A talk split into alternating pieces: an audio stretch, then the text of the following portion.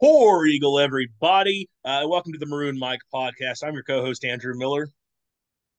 I'm your other co host, Daniel Faulkner. Yeah, and we're just here to say that if you have facts about a violation, please contact compliance at auburn.edu. Otherwise, please do not slander these young men or disparage their families. Uh, we are praying for you, and we just wanted to say, war damn escorts. So, Amen to that. Absolutely.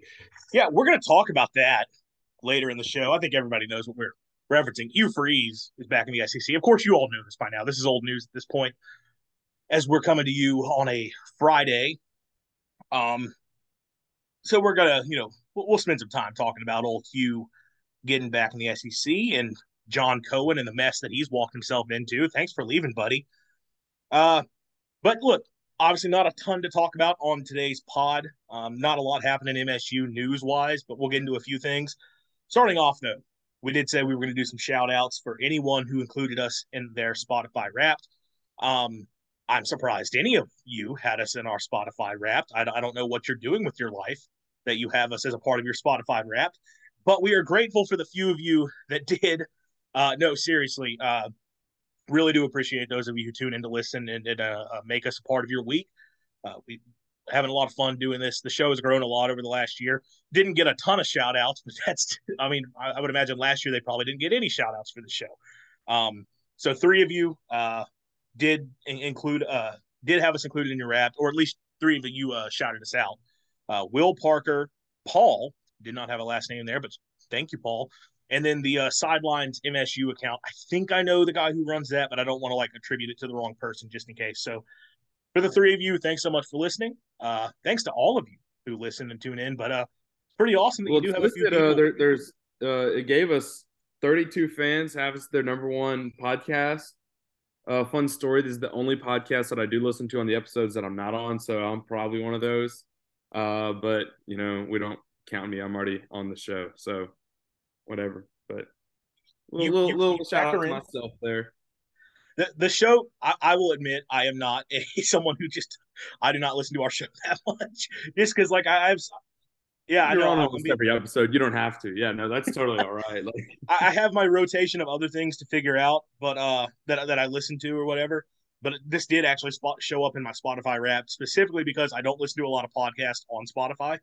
I'm weird. I like spotify so much better than apple yet i still use the apple podcast app for pretty much most of my Apple, I mean, podcast listening. So, but thanks to you guys who, who do tune in. Like I said, 32 people had us as a number one. I would not have guessed even that many had us as our number one. Um, moving over to some team news. Uh, I think a lot of you guys have seen it by now.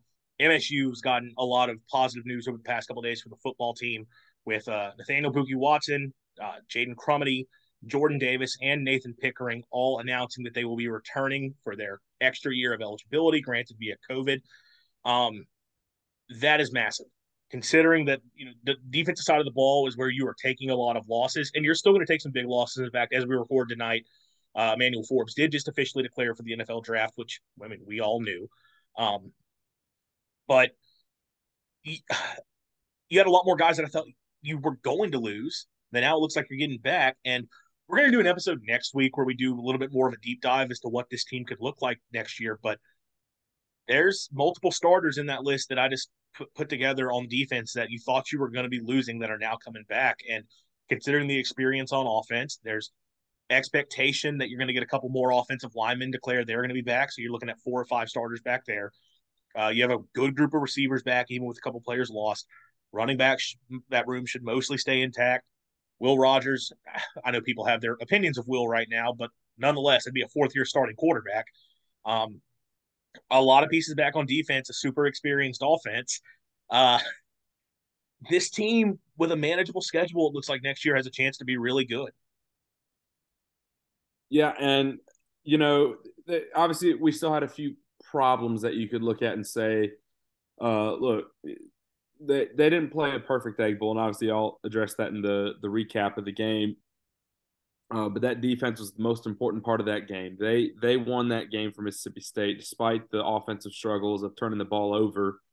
But uh, when when you get back those guys and and you know the talk around town right now is that Jett Johnson might be staying as well. He uh, is. Uh, he he kind of told some of our media like a while back he fully okay. expects to be returning. Yeah. Well, then, yeah, two of your top linebackers, right, to come back. I know Tyrus Wheat. I don't think he can come back. Uh, you know, you got Crumedy, your top defensive lineman, and, and, a good edge rusher, and Jordan Davis, a good uh, nose guard, and and and uh, Pickering. I mean, it's just it's good, good good stuff to have in that front seven and it's to be one of the most, the oldest and most experienced front sevens in uh, in the Southeastern Conference next year. And like you said, you know, you return Will Rogers going to be a fourth year quarterback. That that kind of experience is is hard to have in, in any in any conference, uh, in, in any college football program. And you're hoping that you know that is another offseason that you can see progression, right? That's what you always want to see out of your quarterback year to year, and that you hope to see out of him. And if you know there's definitely I think going to be a few receivers coming in in the portal that could uh, that could help out, right? Because that was one position that I'm not going to say it was bad, but they're just at times you just question uh, their their execution of plays and just catching catching the ball, right? That's that's what they got to do, and you know you had some guys show out, some guys had a bit of struggle, but but it's going to be great, and and uh, all hail to Tulu Griffin, the great recruiter who will. Uh, uh, you know, come to the ship. Absolutely. I, I was going to shout out to Lou. The, you know, I, I, would say that puts him. We, we don't have to beat around it. Tulu's a guy that there's been rumors or speculation for a long time that oh that guy's going to transfer right? Because he, he just at times has not been utilized properly. I think the way he's been used recently, and some of the thought that you know there's whispers that he might move be moved to the slot next year.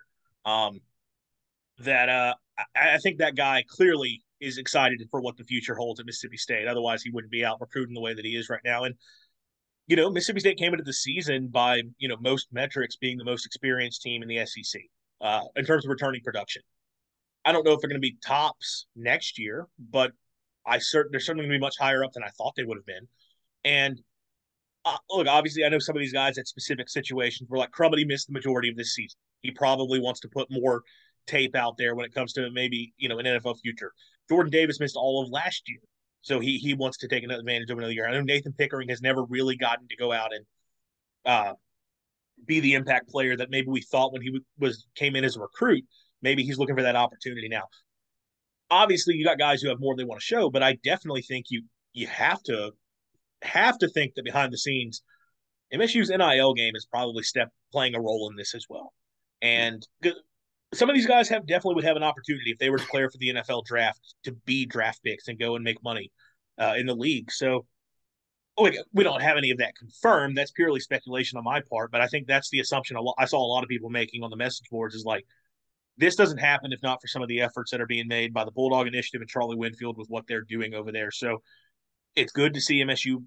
MSU has been picking that up a lot over the past month, and I think you're starting to see some of that pay uh, pay off. And you mentioned the transfer portal. I, I certainly uh, expect you're going to see you mentioned wide receiver. I think that's a position you're going to go after. You're going to go after a pass rusher losing Tyrus Wheat. Um, what you do in the secondary with no Emmanuel Forbes and you know Jalen Green and Jackie Matthews are both out of eligibility, so they're going to be gone. Uh, do you want another offensive lineman?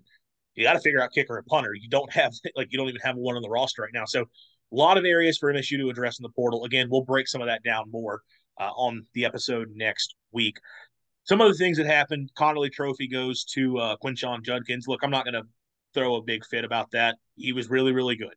Um, obviously, you can make the argument that what Forbes did was perhaps more valuable. Uh, to, I don't know if, frankly, I don't know if he was more valuable to his team it, for as big a role as Judkins had in that Ole Miss offense and for some of the struggles they had. In terms of being the better overall player, yeah, it's Emmanuel Forbes. Um, I, I feel confident saying that for as good as he is, but – I, am not going to you know throw a fit over him you know not winning that award. Where we will throw a fit, and of course has been already discussed ad nauseum, but we're coming to this late. The fact that Emmanuel Forbes was not a finalist for the Thorpe Award was just a joke. A, a guy, a guy who led the nation in interceptions, tied for the lead, led the nation in pick sixes. Um, in terms of total passes defended, I believe of the finalists, uh, only one of the finalists had more total passes defended than he did. Uh, he had a blocked kick. You know, you, that's another stat you can factor in. And I know it's not career achievement award, but I mean he like tied an FBS record for career interception for touchdown. I, I think I think he set the SEC record. I think national okay. he might have tied. I, I could right. be wrong. That's still, that's still, a huge achievement all time, right? And absolutely. And I know it's not a career achievement award, but like he was remarkable this year. And yeah. I I don't know, and I'm not look, I understand sometimes DB is one of those positions where, yeah, well, if they're not throwing at him, that's because they're locking him down. I totally get that. Emmanuel Forbes in man coverage this season allowed what three catches for a total of 16 yards or something. Not, not I don't know if it was total 16 yards after catch. So more than 16 yards, but like it's not like this is a guy who uh oh god, what's his name? The the corner for the Cowboys, uh, who last year had like 11 picks. Um, oh, uh, Diggs, Trevon Diggs, where he simultaneously set like sets an interception record, but also gave up the most yards of any corner in the league. Because it was like he either gets an interception or he gives up a huge play. That's not Emmanuel Forbes. He was good in coverage too, so it, it's pretty sad that he didn't get even get to be a finalist. For sure, and and I mean, it's felt like at times that they did throw the ball to him, you know, and it wasn't so much as defended. They just there were a lot of times I felt like ball, quarterback just overthrew the receiver and is like, look, like if if my guy can't get it, I'm not going to let Forbes get it either. Uh, you know, I, the one that who never got thrown at was Martin Emerson. You know, he had what one interception all his time here at State. You know, no one ever threw at him, uh, but people threw at Emmanuel Forbes, and, and always made me question why, uh, why you did that, and just everything Forbes did as a corner. Right, he blew up screenplays all the time. That is something that you do not see often out of defensive backs. He had those pick sixes, right? Like the one against Kentucky, that was on a screen pass.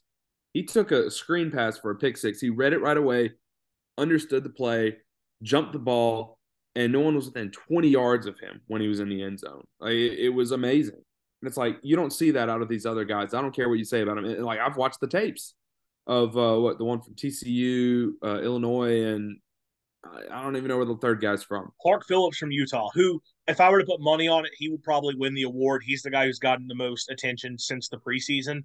And, look, if he if it if so Forbes had been there, preseason award I'm hearing now from Thorpe. All right. Phillips has six interceptions. I will give I will give him that. He's he is really good. And look, if if you're talking about Forbes as a finalist, I, I would have assumed Phillips probably wins the award because he's just gotten a lot more national attention. Which you know you wouldn't think a guy playing at Utah would have that much more attention, but like that is a name that a lot of sports writers know, which is sometimes what this comes down to. Emmanuel Forbes has not gotten some of that same coverage, but yeah, no, it's ridiculous. I, I do have a conspiracy on this.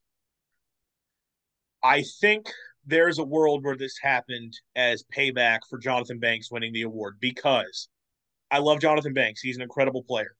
When he won it in 2012, it was very much a career achievement award because yes, I was going to say that too. Yeah, if you look at Banks's stat that's stats that season compared to the guy like the other guys, he, he was way down the list on interceptions. He was he was down on you know passes broken up. Bank, I'm not trying to take away from Jonathan Banks, but like if you wanted to make the argument of like who actually had the best season as a corner or a or just a defensive back rather, you could have made that argument for multiple other players the year Banks won it. Banks won the award because he was like I think probably like the active career leader in interceptions at the, at that time, and he ended up having like 16 interceptions by the time that season was ended total for his career. And people were like, "This guy's been one of the best corners in the SEC for the past four seasons. We're giving him the award." And like I, am not, I'm not, I am certainly not dunking on Jonathan Banks. I know that's one of those things that people talk about. Like a lot of state fans do not give Banks the credit he deserves. Jonathan Banks is amazing. I love Jonathan Banks. I'm just saying that obviously right now we're making an argument based off of stats for why Emmanuel Forbes didn't get it. And I guess if you wanted to throw it back on our face, you could say, well, if you're making the argument off stats, that your when your guy won it, his stats didn't match up to the other guys. So I don't know. Maybe there's some big conspiracy that is saying we gave you one when maybe you shouldn't have won it a few years ago. I don't think that's actually the case, but I just I was feeling something. We're, we're going to live by that conspiracy. We will live and die by that conspiracy. You're right. We're Mississippi State. We can only have so many good things happen for us. Uh, speaking of, sorry about women's basketball. They take their second loss of the season down in Puerto Rico uh, to uh, Nebraska. Uh, Nebraska was a team that had previously been ranked early in the season. I believe they were a preseason top 25 team. They had taken a couple losses. Um, the women's team falls to them in overtime. It is disappointing. You have two close losses that were down to the wire, um, but it's not a bad loss. And uh, of course, you, you, may maybe you look back later on and say, "Man, those are wins we could have had." Uh, I'll be honest, we're not about to break it down any of the games on either the women's or the men's side. Like we're just going to kind of run through the results and what happened. Um, but look, this is a team that's clearly they're still growing. They're still learning. You got a bunch of new faces on there, new head coach who has never been a head coach before. You're going to take some of these bumps in the road. And look, they bounced back uh, perfectly fine in an empty Humphrey Coliseum a few nights ago against the ULM, just completely blow them out. Uh, play Grambling on Sunday, which I think you would fully expect would be another win. But women's team taking a couple L's, but I think they're still in a good spot to to have the type of year we want. Yeah, they're playing some good teams. Uh, uh, South Dakota State's a really good team. Nebraska's a good team. Uh, everyone else that state's played, they've handled very well. I think uh, Colorado State was a big win for them, big win, right? And Colorado State, they're a pretty decent team as well. They've played a good schedule, and so with a brand new head coach who's still learning a few lessons, I think uh, I saw a few things in against Colorado State that I think he's going to learn from.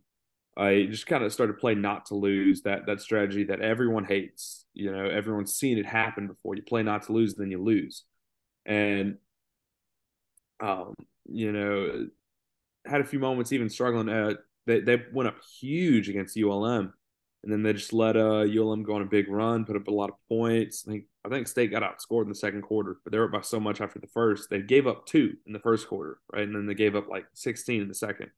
It was uh, you know, just like all right, like no matter who you're playing, you still gotta you still gotta play tough. You have to play tough, and um, go with that. But yeah, he, he's learning, and if he's learning the right things and adjusting because of them, uh, we're in for a good, good future. For sure. Over on the men's side, they followed up getting that win in the uh, Fort Myers Tip-Off Classic with a win at home against Omaha. A game that you know saw them get off to a slow start, which you know is going to happen some this year. But they pull away in the second half for a twenty-point victory, kind of handle their business the way you would expect. Uh, continuing to get some national love. If you look at uh, the CBS Sports Top 25 and one poll done by Gary Parrish. He has Mississippi State as of right now up to number 19 in the country, I believe. And his logic sort of was like, you know, I'm giving more, I got to put Marquette in here because of what they did to Baylor, but I can't put Baylor in there. Or sorry, I can't put Marquette in there if I'm not going to put in undefeated Mississippi State, who shut down Marquette. And then, if you guys paid attention, Marquette went and obliterated Baylor. Uh, and of course, it's a big time Baylor team. So the defense eh, for MSU is really paying off. Jon Rothstein made a comment that to this point of the season where he's the best, we're the best defense that he's seen.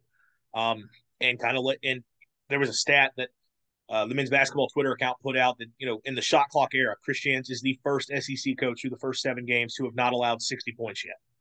And I know you can talk about opponents and all that stuff, but again, you have Marquette to 55. They scored 90 something on Baylor.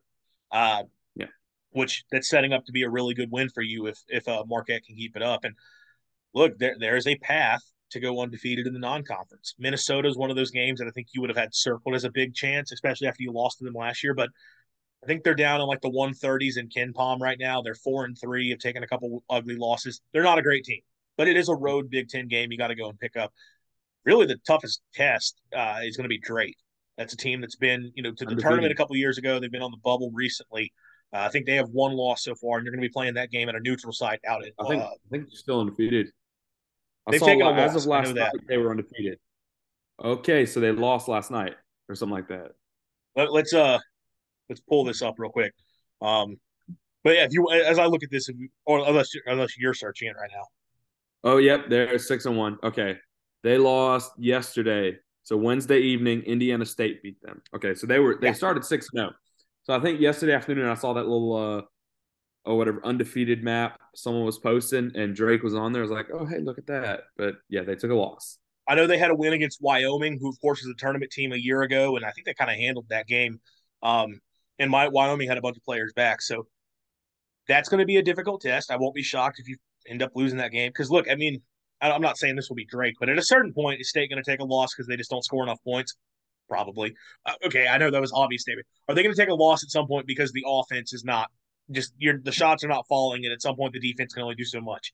That'll probably happen, but there's a really good chance for them to start off undefeated. And I don't know how many quality wins you will truly have, but Marquette looks like it's going to be one. Drake will probably end up being a good win for you if you can get it. Uh, to round out a non-conference resume, you get the SEC Big 12 Challenge later on in the year against TCU, who is you know a team that had really high expectations preseason, and you get that game at home. Um, this team, it, it's still far too early to talk about them being a tournament team, but I mean, Joe Lunardi's latest bracketology had him as a seven seed. So, I mean, you know, again, I get he's basing off of what has happened so far. When this team gets into conference play, we're going to have a much better idea of what they're going to look like. But playing really well, there's a lot of excitement. They have uh, Mississippi Valley State on Saturday. Um, so if you're in town, certainly go check them out. Fun times at the Humphrey Coliseum, fun times at the basketball programs.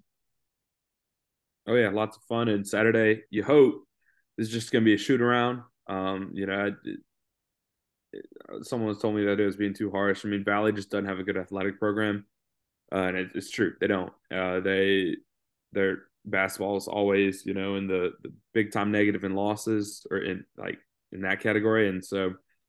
Uh, yeah, you just hope you get good practice for uh, for the offense because that's what you need. And at some point, you're right. Uh, a few, I'm just looking at the schedule. It's like, yeah, a few of these SEC teams, they could they could dominate us just by holding us from scoring, and eventually they're going to break through before us because they have more talent on offense. Um, you know, it, it's. I'm not going to say, oh, it's going to be a dreadful season. We're going to go, you know, below 500 in the in the conference, but it's like something I'm just looking at. It's like, yeah, it's just it's tough to tough to know if that offense figures it out and shots start falling. If a guy, if Shakeel Moore, you know, if he starts, if his shots start falling, watch out for him, right? Because every other part of his game is fantastic right now. It's just the shots aren't falling. It's in his head now, I think, because uh, he came here as a good shooter. Right now, that's just not working out for him. Uh, but yeah, you hope that uh, Dashawn Davis and he probably won't play Saturday. Just let him rest, right? Let him have his rest that he needs to get better. You hope that he and uh, Eric Reed can uh, get their shots to fall as well, and you just hope for the best. Yeah, uh, Davis and then I believe also Jamel Horton are guys who are right now being held out with injury. But uh, I think Jans has talked about they there's a chance that they you could see them on Saturday. But I mean I think the smart thing to do would be, but Valley, no offense, but they have perennially been literally when you talk about the worst team in the country, they show up on that list time and time again every single year in basketball. So you feel like you can handle your business in that one even without those guys and hopefully get healthy uh, going forward Do you want to run through back on the football side some bowl scenarios because you know that's going to be a big topic now. Obviously, nothing will be finalized until uh, Sunday, and still a few things to figure out. But right now, uh, the game getting the most traction is the Gator Bowl. Um, I know that's a trip that a lot of state fans don't necessarily want to make because you've been talking about doing it for the fourth time in the past decade. Uh, but from a matchup standpoint, you had people talking about playing Notre Dame, which would, of course, I think that would sort of change people's opinions of it. Like if we get to you get to watch the Bulldogs take on the Fighting Irish, uh, that'd be something that would be really attractive to people. There's really only a few ways this can go.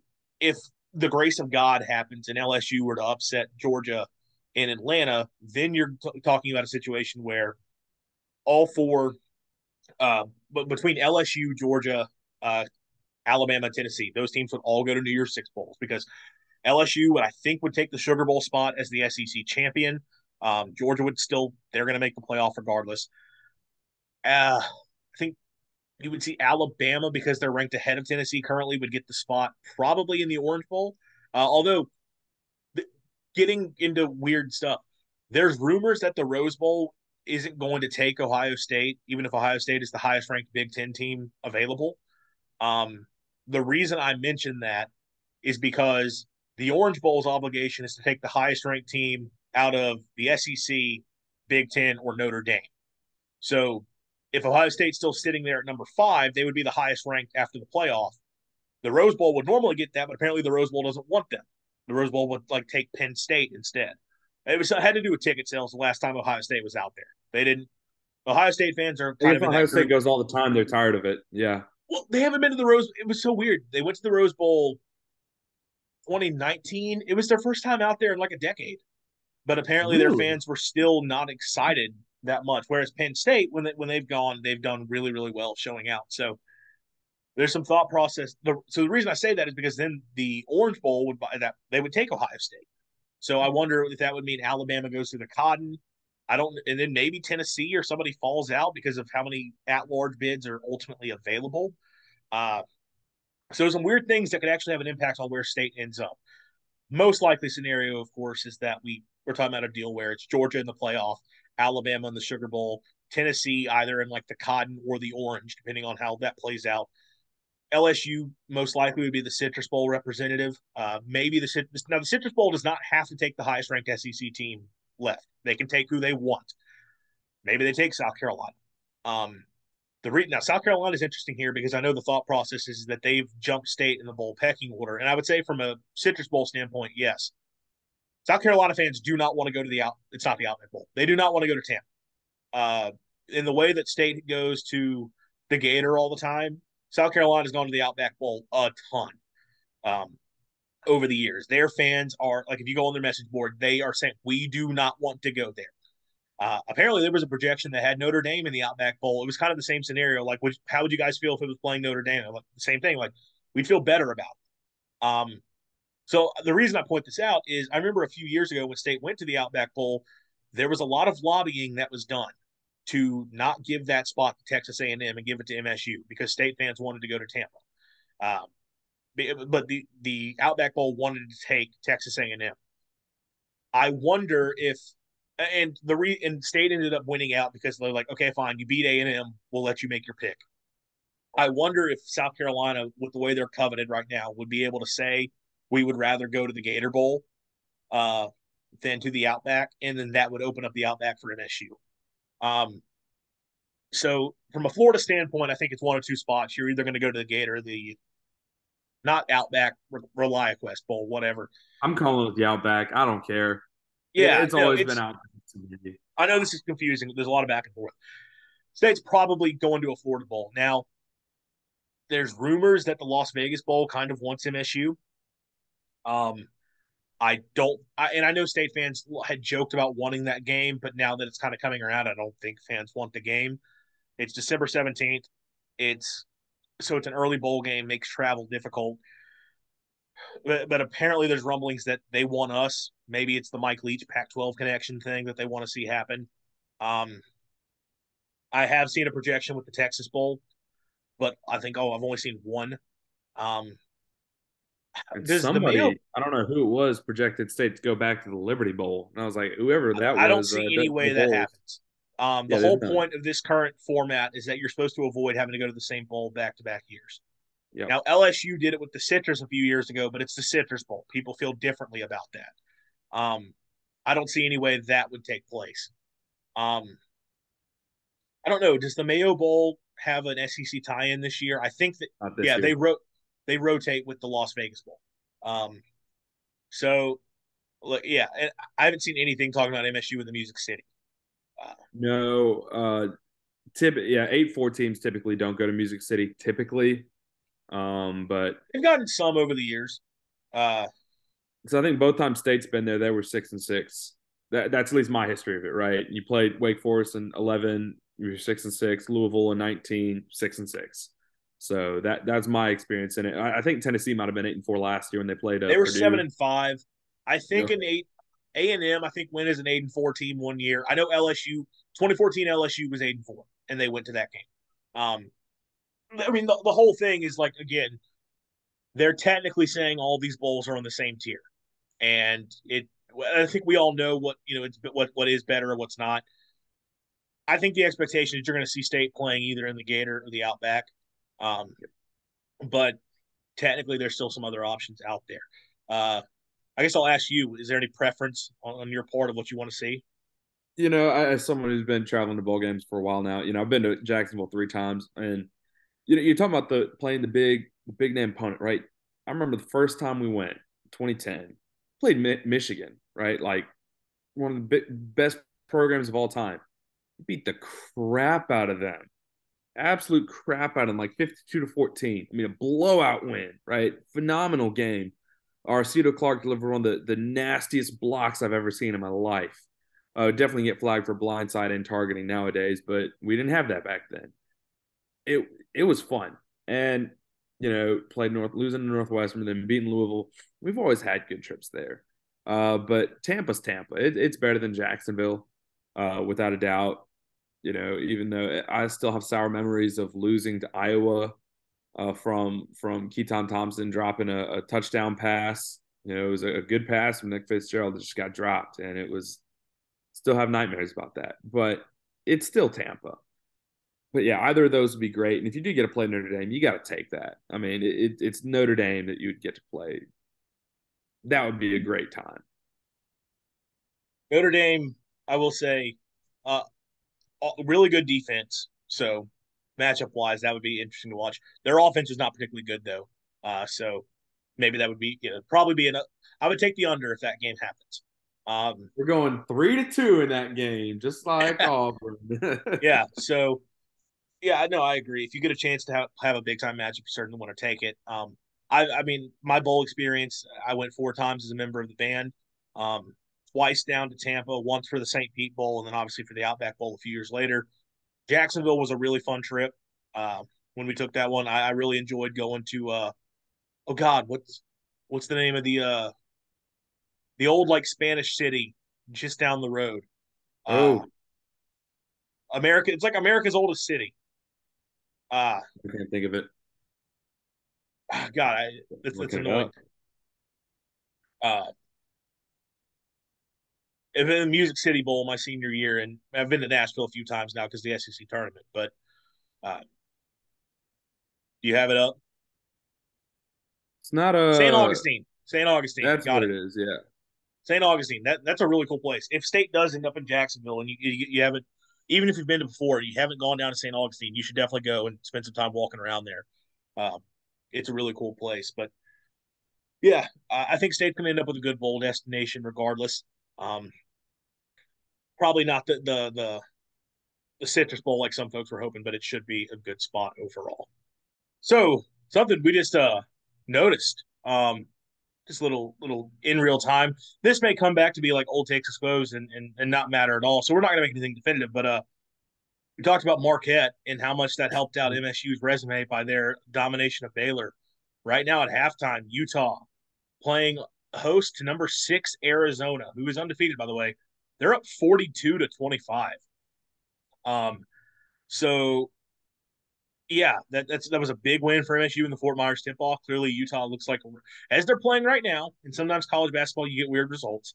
Looking like that Utah win, if the Utes can hold on, is going to get even more impressive for Mississippi State. So things are coming together. If, if things could continue to break right for MSU to have a much better resume than maybe we thought preseason yeah, I mean, if they pull off this win against Arizona, that that'd be huge, right? And Chris Jans said it himself the other day. He said, and I love the way the quote went: "I'm cheering for every SEC team to win, well, almost every team, right?" Obviously, alluding to uh, the Ole Miss Rebels that it, that no one here wants to win, and as long as you just take care of your business against them, they can go winless for all we care.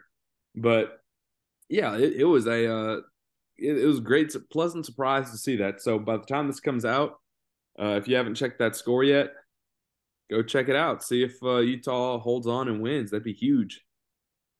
For sure. Uh, big news in the college football world uh, made official, I believe, this morning as we record here on a Thursday. Uh, 12 team playoff will be coming in the 20 in 2024. So one more year of the 14 playoff before the expansion uh, is made official obviously they, they announced a while back that the playoff would be expanded, but this, of course, is now the, the question was if they could speed up the process before the end of the original contract, which was going to run until 2026 uh, with the four team field. Final hurdle on that was the Rose Bowl. Uh, the Rose Bowl, I believe, part of the issue had to do with the questions about revenue sharing, uh, and then also I know that they were very adamant about wanting their game to remain on January 1st because the you know the history tradition there whatever the issues were, they got them sorted out. The playoff, the expanded playoff field will be coming soon. Now, if you follow me on Twitter, you know that I am not an expansionist. I'm one of the curmudgeons who likes to keep things the way they are personally. Uh, it has nothing to do with look. It has nothing to do with hating fun. It has nothing to do with like I fully recognize like MSU to an extent benefits in a way. If you're talking if if your goal is to see MSU playing in a national in a in a playoff game, because then you, you've you've created a, a more likely scenario of that happening. it, I'm not going to get into all this right now. It's just it, it's a feeling about I think what should be valued in the sport, where the emphasis should be put. I, I don't think it should all be about the postseason, which I think this you're clearly doing. However, I fully recognize that look, this is the direction we're going, whether I like it or not. Um, and I, there are aspects of the 12 team playoff I certainly like more than they had with if they had gone to eight. I actually like 12 more than eight uh, for a few different reasons. So get the playoff expansion. Um, and that's going to be coming very soon. But I'm going to put you on the spot, Daniel, to to tie this into Mississippi State. Uh, do you believe that while Mike Leach is the head coach of the Bulldogs, that we will see the Bulldogs in a playoff game? Oh man, uh, see, that's tough because like I think we talked about this before. Like you know, the guy's only going to be coaching just a few more years. Right? We think, He's probably we, we don't know for sure, but our speculation would be yeah. Yeah, I mean, the man does what he wants, and we love him for it. I mean, look, I'll be honest. You know, uh, uh, getting way ahead of myself. If they had it, they had the twelve team playoff next year, I think State could have a chance to slip in at eleven. I'm saying eleven, not twelve, obviously, because you include the the group of five champion. You assume they're outside the top twelve. Who, who is always even, even if they are like the best team in the country, they will always be twelve when this when this system comes out. That's hilarious. But yeah, like they have a chance to slip in at that number 11 spot. I mean, just the amount of experience the team has now. 24, you're going to have a big rebuilding year uh, just on all fronts. So 25, probably too early you can see Mississippi State end the year. Yeah, you just don't know. You don't know. But you know, if they if they had this, and I, I don't know if I've talked about this on the show before. I did a little bit of research. They had this uh, from the get go in 2014. Mississippi State would have hosted Arizona in the first round of the college football playoff. Hosted, right? We're talking about on campus playoff games. Now imagine that Dak Prescott, Dan Mullen coach team hosting a playoff game against old Arizona. That would be fun. But yeah. no, it, I am it, dreaming, right? that, so, that's the side. So it is. That is not happening. that is the side of it that I am like. I can come around to is like you like some of the first round matchups because you're going to get the buys and on campus games. Those games will be fun. Um, it, it's not that I oppose fun people. It's that I. It, it's just it's a, it's a bigger picture thing than just the individual individual because like the individual match, like sure, I can see where it's fun. It's just it's a different. I I can't explain it in one episode, and it's not worth going all into. But I guess to give my answer on will we see Leach coach an MSU playoff game, it, I'll say if Leach were to coach five more years, I would be bold and say yes. Um, but I don't know if we're going to get five more years of Mike Leach. Not because I think he'll be fired. I, I, think you'll probably see him coach a few more years and then step away. If I were just putting a guess on it, I could be way off base, but I'll say no. Uh, I, I, I certainly had the thought you did that if this was next year, MSU would be a team that would have a chance for it. But it'll be something to look forward to, uh, or not. Yeah, look forward to in the sense of like this. This could happen for MSU down the line. Um, all right, we said we were going to talk about it. Let's talk about Hugh Freeze coming back into the SEC.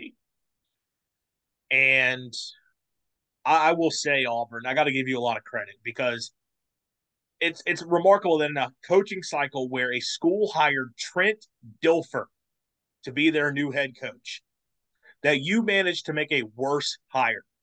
That is truly remarkable and impressive. That a coach, a school hired a high school coach who is the worst Super Bowl winning quarterback of all time, whose only connections to the college game is that he does the Elite Eleven camp, and like has not been around Never been a coach at any level again above freaking Lipscomb Lipscomb Academy in Nashville for a few seasons. Who is not at all worthy of getting this coaching job. That hire was made, and you made a worse hire because you hired Hugh Freeze to be the head coach of your football program. And I know that he fits the bill of an Auburn coach in so many ways. He checks the marks, the, all checks a bunch of boxes that they want he still comes with a giant freaking red flag. And I, I knew at some point someone would bite the bullet. It, it being Auburn does not surprise me at all. I still did not think it would happen this quickly that Hugh Freeze would be back. Yeah, I mean it. You know, we we all have our, our things about it, and and people are going to say, "Oh, you know, someone can change," yada yada yada. I mean, just look at what's going on at Liberty right now. The dude hasn't, he hasn't changed, and and I'm not going to defend him in any way, shape, or form. I never never will, right? Uh, not because he was a coach at Ole Miss, because of what he did, right? Um, it's just crazy that that like, gosh, this is happening. Like, wow, this is happening. And it just blows my mind. And you know what, Auburn, you're gonna you're gonna get what you ask for. And and my favorite thing I saw was uh, on Twitter uh, someone came on and posted video or whatever, uh, and the first thing Hugh Freeze does, he he looks at a player's ankles to see if they're any good or not. I was like, oh boy, that is spicy right there. That boy is he's something. He is something. Yeah. Um. No, and and I'm, I'm sure there are there are people who boil it down to, oh well, the NCAA violations you can get away with that stuff now, and oh yeah, the the escort stuff is that's a bad look, but it's been years and people make mistakes. And oh, we we can't too put too much on that. He, he served his sentence for that. Okay, he was making five million a year at Liberty. Uh, people talk about serving a sentence. Like he he got back into the coaching game and, and really benefited pretty well. Um, but no, this is not a case of he had a couple missteps and has you know paid the price for it. Everybody is brought uh, bringing back up when he was at Briarcrest and as a coach for the women's basketball team had a girl change in the corner as he stared and watched her because she was wearing a Grateful Dead shirt. And he t- apparently the the the the skull on it gave uh, he he was against that because it was anti-Christian imagery. But the bigger thing beyond the stupidity of making her take off a Grateful Dead shirt was the fact that he made a girl a little like an eighth grader change in front of him. Uh take her shirt off because in as he stayed in the room and I've seen on Reddit CFB, there's been a few people who talked about that they worked in the athletic department at Ole Miss while during his time there, and that the, his treatment of the women and some of the comments that he would make towards them were just very much out of line during his time there.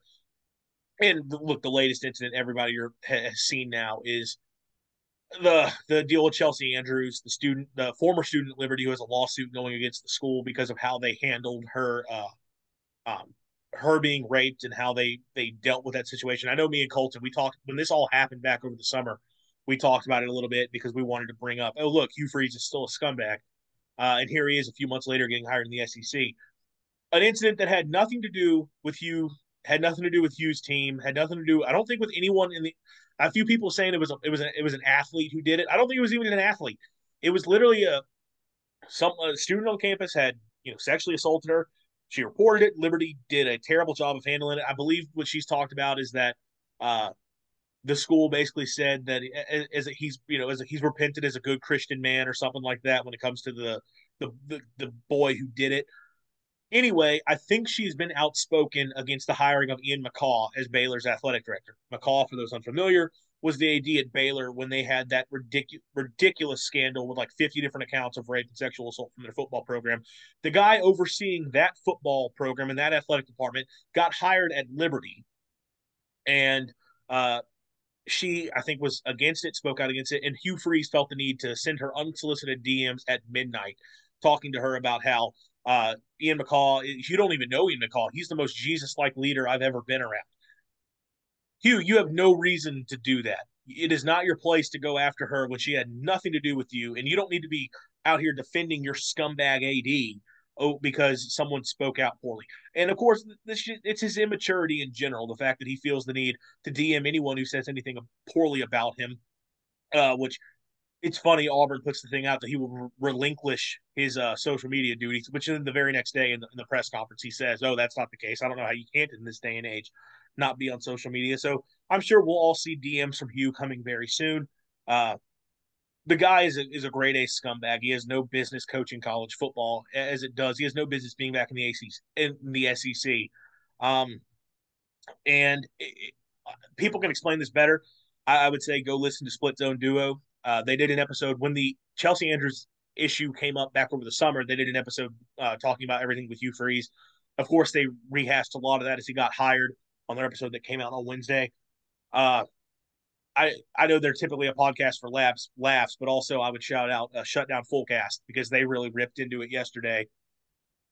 And what's sad here is, from a media standpoint, I know you know state fans. Every time that we go through a rough stretch with one of our programs, um, or there's a bad loss, it, I've seen it with Mike Leach. I've seen it with Chris Lemonis. There's always a state fan who goes and asks one of our beat writers and said, "You need to ask him the tough questions." You need to ask him this. You need well, and then when they don't ask this question, it's like, why do you guys bow down? And the reason is because unfortunately, a lot of these athletic departments will shut off your access in a heartbeat if they feel like that you are harassing a coach with tough questions. There are some coaches who will basically say that person's not allowed at my press conferences. Hugh Freeze and Auburn are places that will 100% do that. And there's a lot of local media at Auburn who are not going uh, people are going to want them to ask tough questions. They're not going to be able to because their jobs are on the line now. People who are not comfortable covering Hugh Freeze and want to be able to talk about things properly are not going to be able to. And then, of course, you have the national media who are all coming out, like Chris Low from ESPN, talking about we all have a past. You know why Chris Low did that? Because he wanted to get access inside the Auburn program, be, to be one of the first people to break any story that happens in Auburn. He basically made it it's something you see all the time. You make an agreement that you will uh, talk about this person glowingly and do a little puff piece for them, and we'll give you information down the line. It's a bullcrap behavior that unfortunately a ton of people in sports media do, and you're going to see a ton of it with this scumbag over there in Auburn now. Um, I have a few more things I want to say, but I'll let you talk because I'm sorry I've been ranting too long. no, you're you're right on right there. Hugh Freeze had it made at Liberty. Uh, that was the perfect job for him for the kind of school that that that is, right? Where where you poorly handle what what's been poorly handled. He's the kind of guy that fits that. And you know, I was totally happy whenever he got that extension. It's like, good, he's not going to the power five, like he didn't deserve it. Then then freaking Auburn had to do something about it. I mean, it's just it's it's just not cool. And you know, I, I just I don't want to see him back in in in the conference. I don't. Uh, but he is. I hope he fails miserably. I mean, uh, I'm praying on his downfall. Yeah, that's all I'm going to say. I'm praying on his downfall. No, and obviously, I make a lot of jokes about Hugh Freeze. Um, it's fun to do, and I'm sure I'll continue to make jokes. But yeah, no, getting serious, the guy is a scumbag.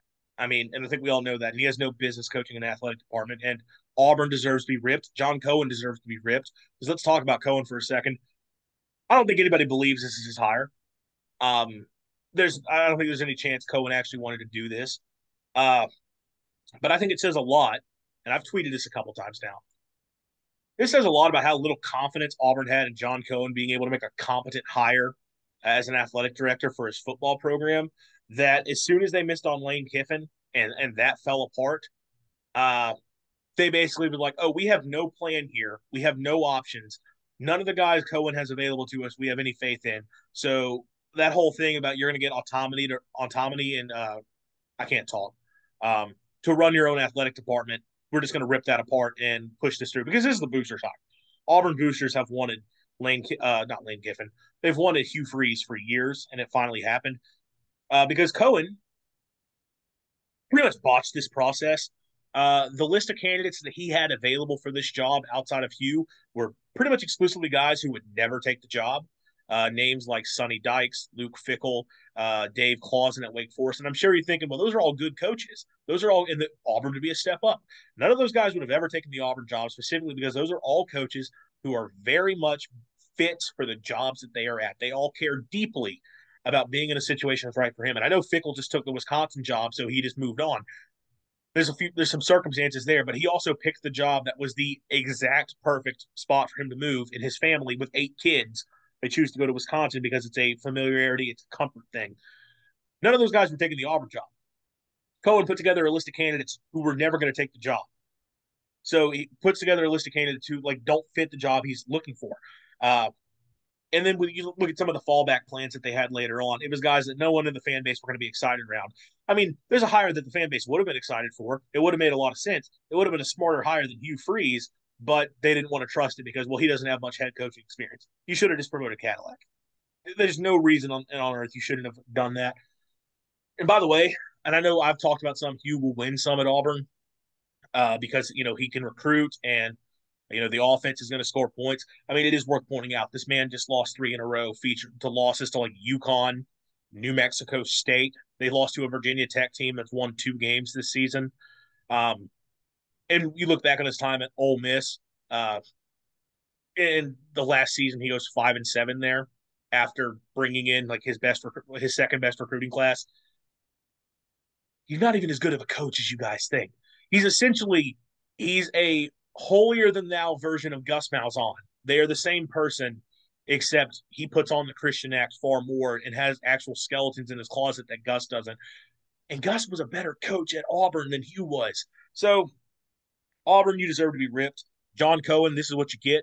You you left a situation that was probably pretty good for you, and you choose to go to a place that is uh, going to be a complete dumpster fire. And when Hugh gets fired in two years because he sends a stupid DM to somebody and belittles someone who's been sexually assaulted, uh, you're going to be on your way out the door, and you're not going to have another job.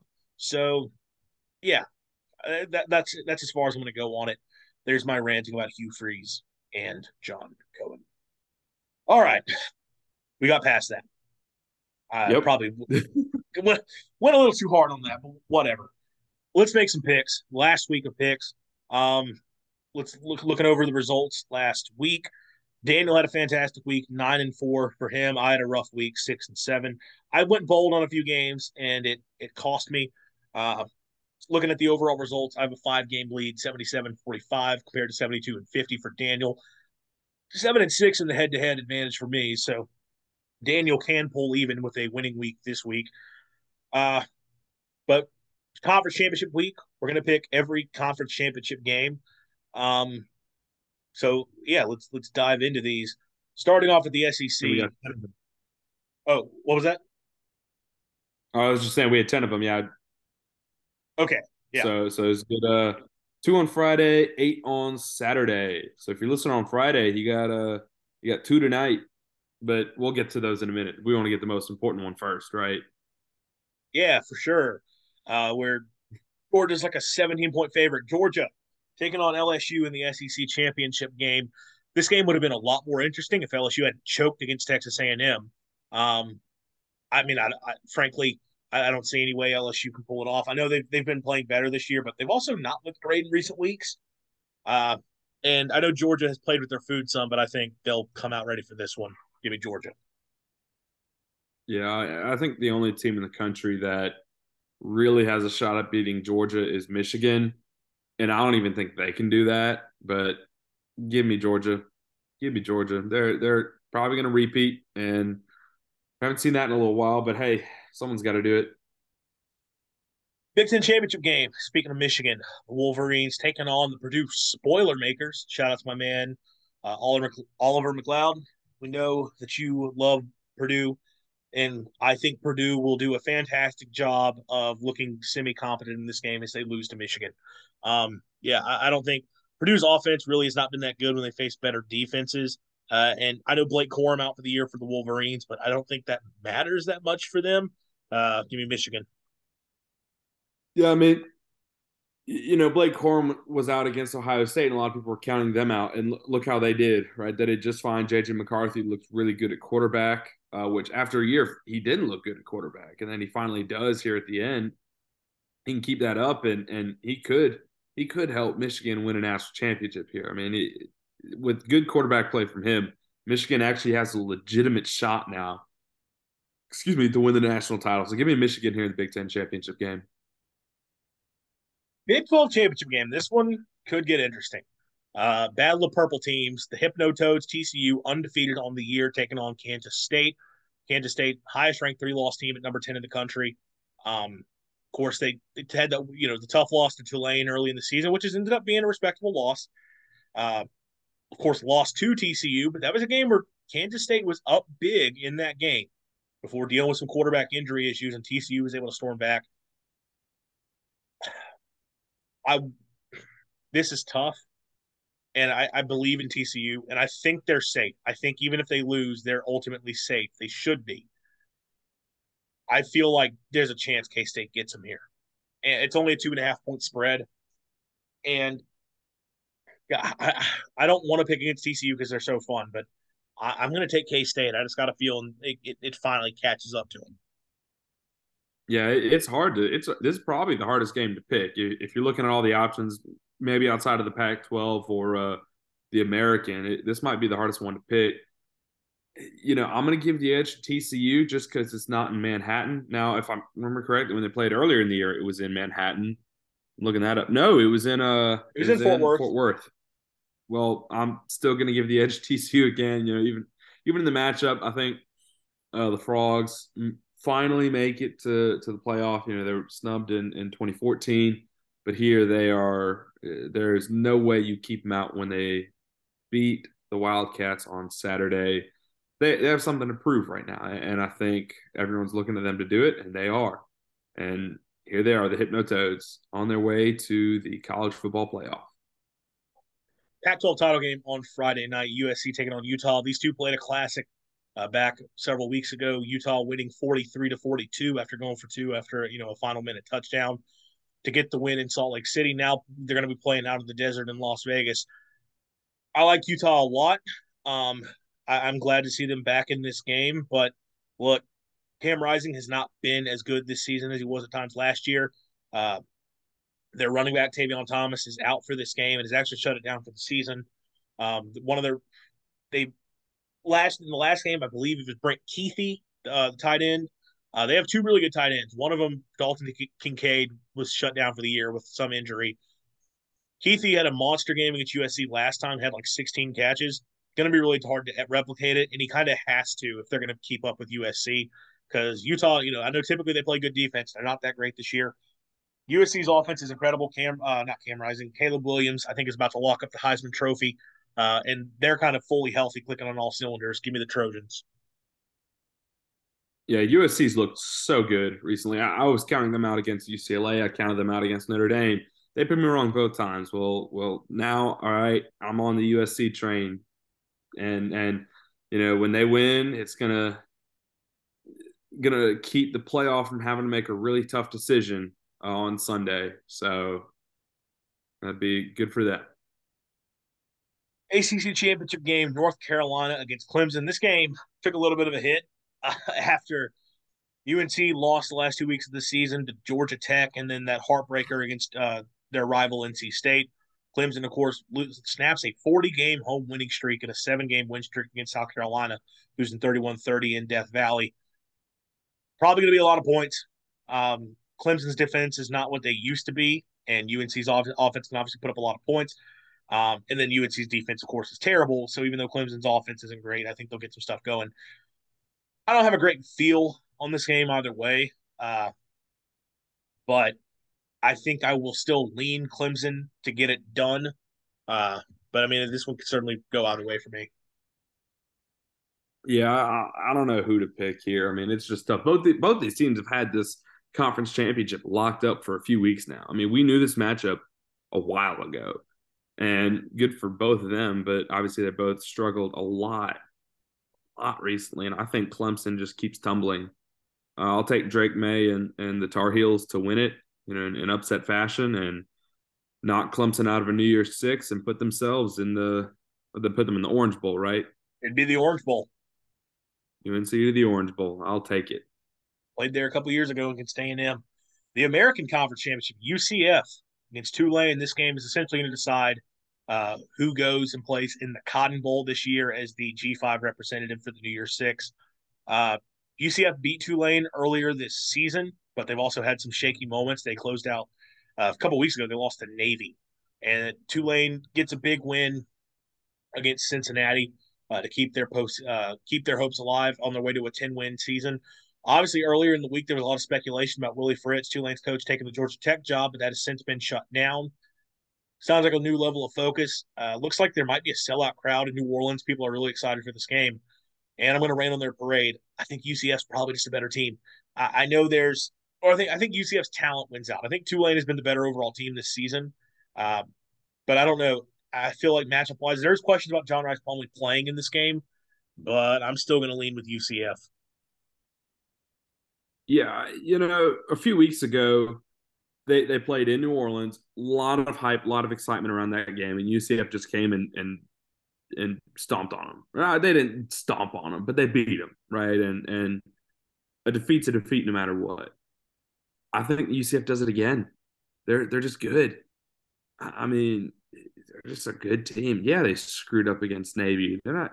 They moved past that. Uh, they're they're a good team, and they're you know really since it's when you look at the past since its inception of the the playoff and the New Year's Six, you know UCF has kind of been the uh, group of five team to that that's been really good, right? Obviously, they claimed their national championship after winning the uh, the Peach Bowl in 17 and and look they yeah they took down Auburn and, and they won that game. Uh, they gave LSU run for their money a year later in the Fiesta Bowl. It was like they, they're they're a good group of five team and and they're here to claim their spot back as as the group of five. Conference USA championship game. North Texas, who slips into this game at seven and five. Uh, there's been a ton of talk about Coach Seth Littrell, former Mike Leach assistant. Uh, basically, whether or not he saved his job, I think UNT wanted to fire him weeks ago, but they found a way to slip into the title game just barely. So it sounds like he's probably safe. Although their AD did just go to West Virginia, so who knows? UTSA, on the other hand, uh, looking to repeat as Conference USA champions after uh, you know a 12 win season a year ago. They followed it up with a 10 and 2 campaign this year. Playing in the Alamodome, it's going to be a cr- crazy crowd. I don't see UNT having a chance. I will say North Texas did hand UTSA its only loss last season. But North Texas, I just don't think it's that good of a team. Uh, give me Frank Harris and the boys, the Roadrunners. Yeah, you, you said it for me right there. You know, a few friends who are who are from high school who were out there at UNT, and and they were excited about that when they took down uh, UTSA for that only loss, and that was good. That was fun for them, but is still UTSA. They're the uh, they they run Conference USA right now, so they'll give me the Roadrunners. MAC championship game, which I, as I said on Twitter, this game should have been played on Tuesday night. There's no excuse for the MAC to not play their title game in Detroit on a Tuesday night, but instead they will be playing, I believe, on Saturday, which normally I feel like this is a Friday night game. Whatever. MAC title game: Toledo versus Ohio. Toledo, a perennial underachiever. They have the best resources of any team in the MAC, and still they're mediocre. Somehow Jason Candle's name keeps coming up for other jobs. Versus Ohio, who, despite going through a, coaching change recently, losing uh, and you know having an injury to their quarterback Kurtis Rourke, who's outstanding, they've still continued to win. They've been really, really hot. I don't trust Toledo at all. Give me the Bobcats. I want to pick Toledo so bad just because of uh, of Dan Katz. And you know what? I'm going to do it. Toledo, they won a national championship under him. He got the key to the city. They are motivated. They may have just lost to Western Michigan, but they're winning the MAC championship. Yeah, I think they're going to need Coach Duggs on the sidelines if they're going to get this one done. Sun Belt Championship hey, game. Never know. He might be there. His spirit will. Coastal Carolina taking on Troy. Uh, Coastal Carolina, uh, got blasted by JMU, JMU last week, but that was because Grayson McCall was out. And I believe they had a few other players out. Still up in the air, so whether or not McCall's going to be playing. And also, Jamey Chadwell's name coming into a connection with a couple other jobs. Uh, South Florida, he, his name has come up there. His name is coming up at Liberty as a potential replacement for Hugh Freeze. Um, I kind of wonder how much attention he's playing. Meanwhile, Troy, Jon Sumrall, incredible 10 win season uh, right away. That defense is real, truthfully one of the best in the country. Uh, I, I again with so much unknown happening with Coastal, I'm going to take the Trojans.